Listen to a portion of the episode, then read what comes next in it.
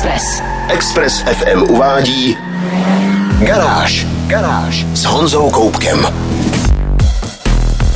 Dnes mám pro vás zprávy o novém MPVčku ze Švédska, o rostomilém konceptu od Renaultu, který se dostane do prodeje, o novém Subaru Forester i Toyotě Camry. Nejdřív ze všeho ale otestuju nejsilnější plug-in hybridní Audi Q7. Já jsem Honza Koubek a vítám vás v garáži na Expressu. Test mezi plynu. Je jen těžko uvěřitelné, že současné Audi Q7 je ve skutečnosti teprve druhou generací tohoto modelu. Ta první přišla v roce 2005 a získala si pověst obřího, schopného, ale také trochu arrogantního zástupce nové modní vlny velkých pseudoterénáků. V prodeji vydržela dlouhých 10 let, zahrnovala i takové speciality jako model s 6-litrovým vidlicovým 12 válcem a prodalo se jí kolem 300 tisíc kusů. Tato druhá generace přišla v roce 2015, zpočátku s benzínovými a naftovými motory, ale záhy byl představen model Q7 e-tron TDI Quattro, což byl hybrid s naftovým šestiválcem a elektromotorem. V roce 2020 prodělala druhá generace zásadní facelift, jehož výsledek jsem v minulém týdnu testoval. A nejen to, pod jeho kapotou byla silnější verze nejnovějšího plug-in hybridního pohonu, nazvaná Q7 60 TFSIe, která spojuje elektrický pohon s synchronním elektromotorem a benzínový 3-litrový vidlicový šestiválec. Společný systémový výkon je 462 koní a točivý moment 700 Nm, což jsou naprosto dostatečné hodnoty i pro 2,5 tunové SUVčko. S výjimkou špičkové SQ7 se 4-litrovými twin turbo 8 válci je tenhle hybrid nejrychlejší Q7 na trhu, i když se nedá přímo říct, že je to auto, které by vás nějak zásadně pobízelo k dynamické jízdě. Odpich má monumentální, na pohyb plynovým pedálem reaguje okamžitě a předjíždění s ní je věcí okamžiku. Zároveň ale i přes všechnu důmyslnou techniku podvozku v zatáčkách cítíte, že neřídíte zrovna muší váhu. Ve srovnání s Q7 s 3-litrovým naftovým šestiválcem je hybridní Q7 zhruba o 3 metráky těžší. Většinu viny nese pochopitelně akumulátor o kapacitě 17,3 kWh, který zároveň trochu zmenšuje prostor pro zavazadla. Místo původních 865 máte k dispozici 650 litrů, ale i to je pořád ještě slušně velký kufr. Jak se s plug-in hybridní Q7 jezdí v běžném každodenním provozu, vám prozradím za malou chvíli. Test mezi plynu. Posloucháte Garáž na Expressu a já testuju plug-in hybridní Audi Q7 60 TFSIe. I hned po usednutí musíte chtě nechtě ocenit interiér. Ve velkých Audi už je to takřka tradice, ale i tak mě dílenská kvalita a prvotřídní materiály opět nesklamaly. Skvělé sedačky, nadbytek místa i odkládacích prostorů, elegantní vícebarevné ambientní osvětlení, to všechno vytváří na palubě absolutní pohodu.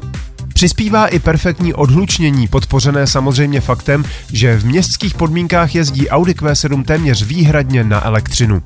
Auto se implicitně zapíná v EV režimu a zkrátka se počítá s tím, že majitel bude přes noc auto nabíjet z domácího wallboxu a druhý den nejprve vyjezdí výrazně levnější elektrickou energii a až potom přejde na dražší benzín, pokud se k tomu vůbec dostane.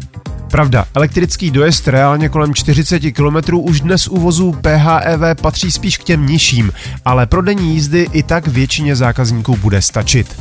Elektromotor samotný má 130 koní a 400 Nm, takže do města a blízkého okolí to naprosto stačí. Pokud se ale ocitnete v situaci, kdy je potřeba těch koníků trochu víc, stačí přepnout na automatický hybridní systém nebo trochu víc sešlápnout plyn a šestiválec ožije.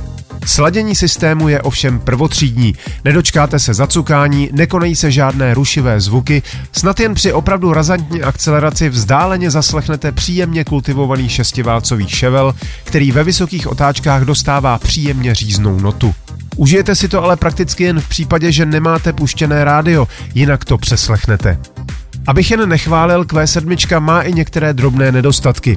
Na velkých 21-palcových kolech se jí moc nelíbí na městsky rozbitém povrchu.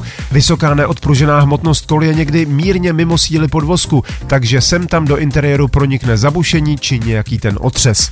Dá se také namítat, že by Audi mohlo posílit schopnosti plug-in hybridního systému větším akumulátorem, schopným aspoň dvojnásobného dojezdu a také stejnosměrného rychlonabíjení, protože konkurence už to umí. Očekávám ale, že se automobilka bude spíš soustředit na třetí generaci Q7, která by měla přijít zřejmě v roce 2025 a podle všeho možná ještě se spalovacími motory. Od dalšího roku 2026 se totiž Audi zavázalo vyrábět pouze elektromobily, alespoň tedy pro evropský trh. Celkově se dá říct, že současná Q7 je výsostně povedené auto. A to říkám jako člověk, který velká SUVčka zrovna moc v lásce nechová. Schopnost udržet řidiče v až zenovém klidu v kombinaci s tichým provozem ale dokáží ospravedlnit i poměrně příkrou cenovku špičkové hybridní verze. Další podrobnosti se dozvíte ve videu na www.garage.cz. Garáž s Honzou Koupkem. Málo kdy se stane, že zavedená automobilka představí nějaké úplně netypické auto. A když už se to stane, většinou naskakuje na rozběhlý módní trend. Jenže teď tu máme úplně opačný případ. Švédské Volvo totiž představilo model, jaký dosud ve svém portfoliu nikdy nemělo. A navíc ze segmentu, který má být podle některých analytiků už téměř mrtvý. Nové Volvo EM90 je totiž MPVčko. Důvodů to má hned několik. Za prvé to švédské Volvo není už nějakou dobu tak úplně švédské. Patří pod křídla čínského megakoncernu Geely. A Geely vyrábí velké MPVčko Zeekr 009, o kterém jsem tu už před časem mluvil a který Volvo EM90 poskytl technický základ. Takže nebylo třeba investovat do vývoje ani zdaleka tolik peněz, jako kdyby šlo o skutečně nový model. A pokud jde o samotný smysl snažit se prosadit v segmentu, který v posledních letech skomíral, pro mě osobně jde o závan zdravého rozumu, který se v posledních měsících začíná objevovat na více stranách. Móda velkých, mnohdy zavalitých, ale přitom nepříliš praktických SUVček trvá a asi jen tak nepomine. Příliš velkému počtu zákazníků se prostě zdají cool a to jim stačí. Ale přednosti skutečně praktického velkoprostorového auta s variabilním interiérem jsou prostě nepopiratelné. A začínají si toho všímat i výrobci prémiových aut, třeba Lexus. Zpátky ale k Volvu EM90, které bude pochopitelně výhradně elektrické. Platforma Geely umožňuje použití jednoho i dvou motorů, ale Volvo prozatím počítá jen s jednomotorovou verzí s pohonem zadních kol, výkonem 268 koní, který by měl velké krabici stačit ke zrychlení na stovku za 8,3 sekundy a podlahovým akumulátorem o kapacitě 116 kWh, která se dá nabít z 10 na 80% za půl hodiny a měla by vystačit až na 738 km jízdy. Ovšem podle velmi benevolentního čínského měřícího cyklu. V reálném evropském provozu tak počítejme s dojezdem spíš do 500 km, ale i to bude drtivé většině zákazníků s rezervou stačit. Na palubě najdete tři řady po dvou sedačkách. Prostřední má k dispozici kromě výhřevu a ventilace také sklopnou obrazovku a spoustu dalších vymožeností. Vůz bude umět fungovat i jako nabíječka pro nejrůznější techniku v nouzi i pro jiný elektromobil. Jediné, co mě na fotkách trochu zarazilo, je dotykové ovládání stahování oken. Měl jsem pocit, že už se automobilky poučily a pro důležité funkce se vracejí k fyzickým ovladačům.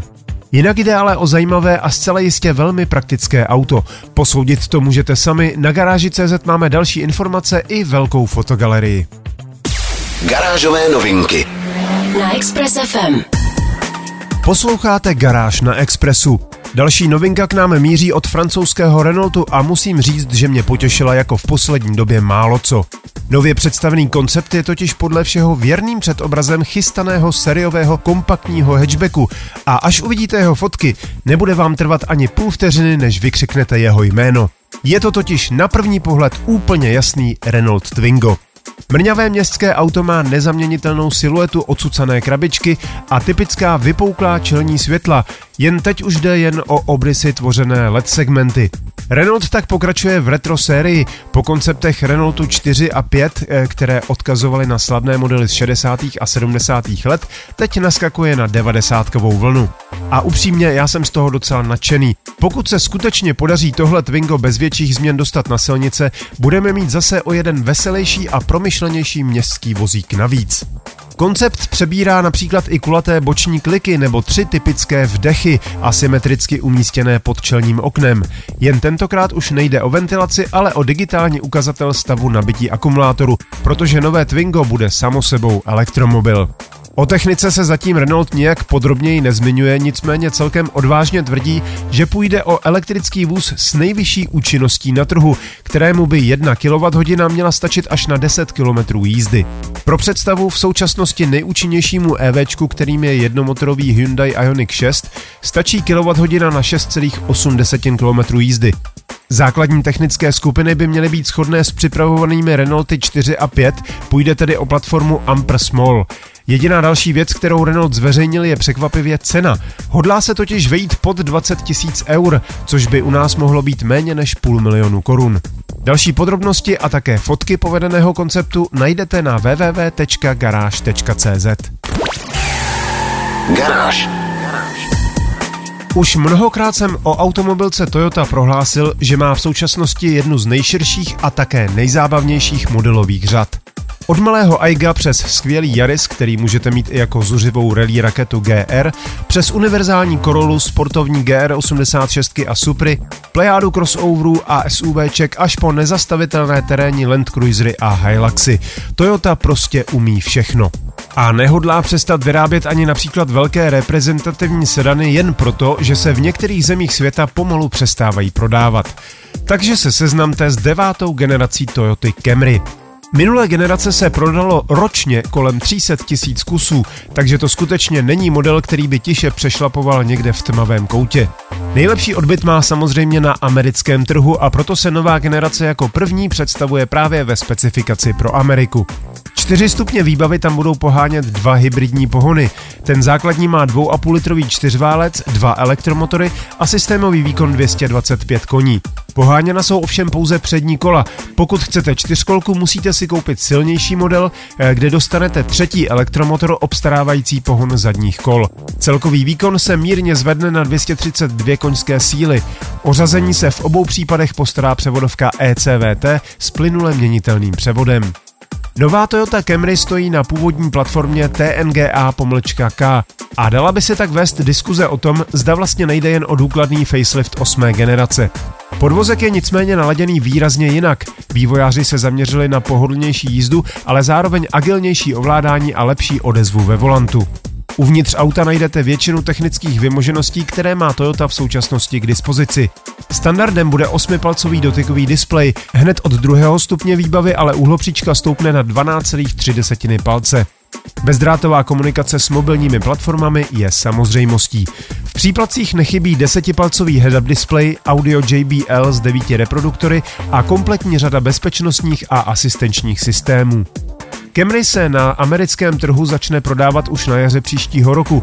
Ovšem, jestli dorazí do Evropy, potažmo na náš trh, je zatím nejasné. Současná osmá Camry se tu prodávala za ceny začínající lehce nad milionem korun, což za tak velké a reprezentativní auto s dobrou výbavou není špatná cena a hybridní pohon by znamenal, že by automobilka nemusela příliš doplácet na evropských emisních pokutách.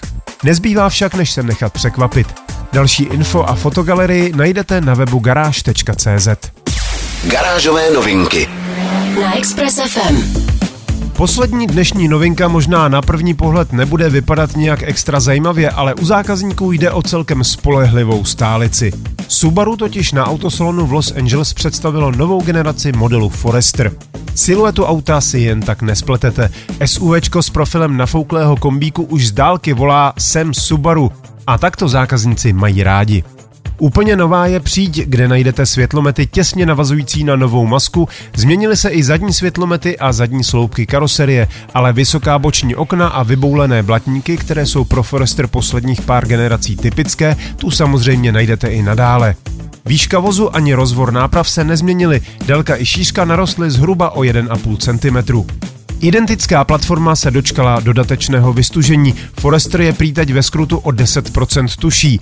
Protože byl zatím představen jen americký model s 2,5 litrovým boxerem o výkonu 183 koní a točivém momentu 241 Nm a převodovkou Lineartronic CVT, můžeme se jen dohadovat, co dostaneme u nás. Jistě ale půjde o jeden z elektrifikovaných mild hybridních e-boxerů, které se tu prodávají už nyní, přičemž s full hybridem se počítá v roce 2026. Uvnitř nového Forestru najdete modernější interiér s větší obrazovkou infotainmentu, základní architektura s nízkou položenou palubní deskou, nadbytkem prostoru a skvělým výhledem však zůstává nedotčena. Bezpečnostní systém iSight dostal další kameru. Stejně jako v případě Toyota Camry se zatím přesně neví, kdy Forester dorazí na evropský trh. Ovšem v jeho případě si můžeme být téměř stoprocentně jisti, že skutečně dorazí. Rozsáhlou fotogalerii a další info najdete na garáži.cz. Express. Express. To bylo z dnešní garáže na Expressu všechno. Další díly najdete na všech podcastových platformách. Nezapomeňte se přihlásit k odběru a díky, že nás posloucháte. Videa a fotky k dnešním novinkám, stejně jako další nálož informací z motoristické branže, najdete jako tradičně na www.garage.cz, stejně jako videotest luxusního plug-in hybridního Audi Q7. Další testy aut i motorek a také moje vlogy a podcasty najdete i na novém YouTube kanále Tisíc koní. V novém vlogu jsem se vydal na Mostecký okruh vyzkoušet celou plejádu moderních vozů Porsche, včetně 911 GT3 RS a opravdu to stálo za to. Díky za pozornost, mějte se báječně, buďte zdraví, jezděte rozumně a na Expressu naslyšenou zase za týden. Garáž na Express FM.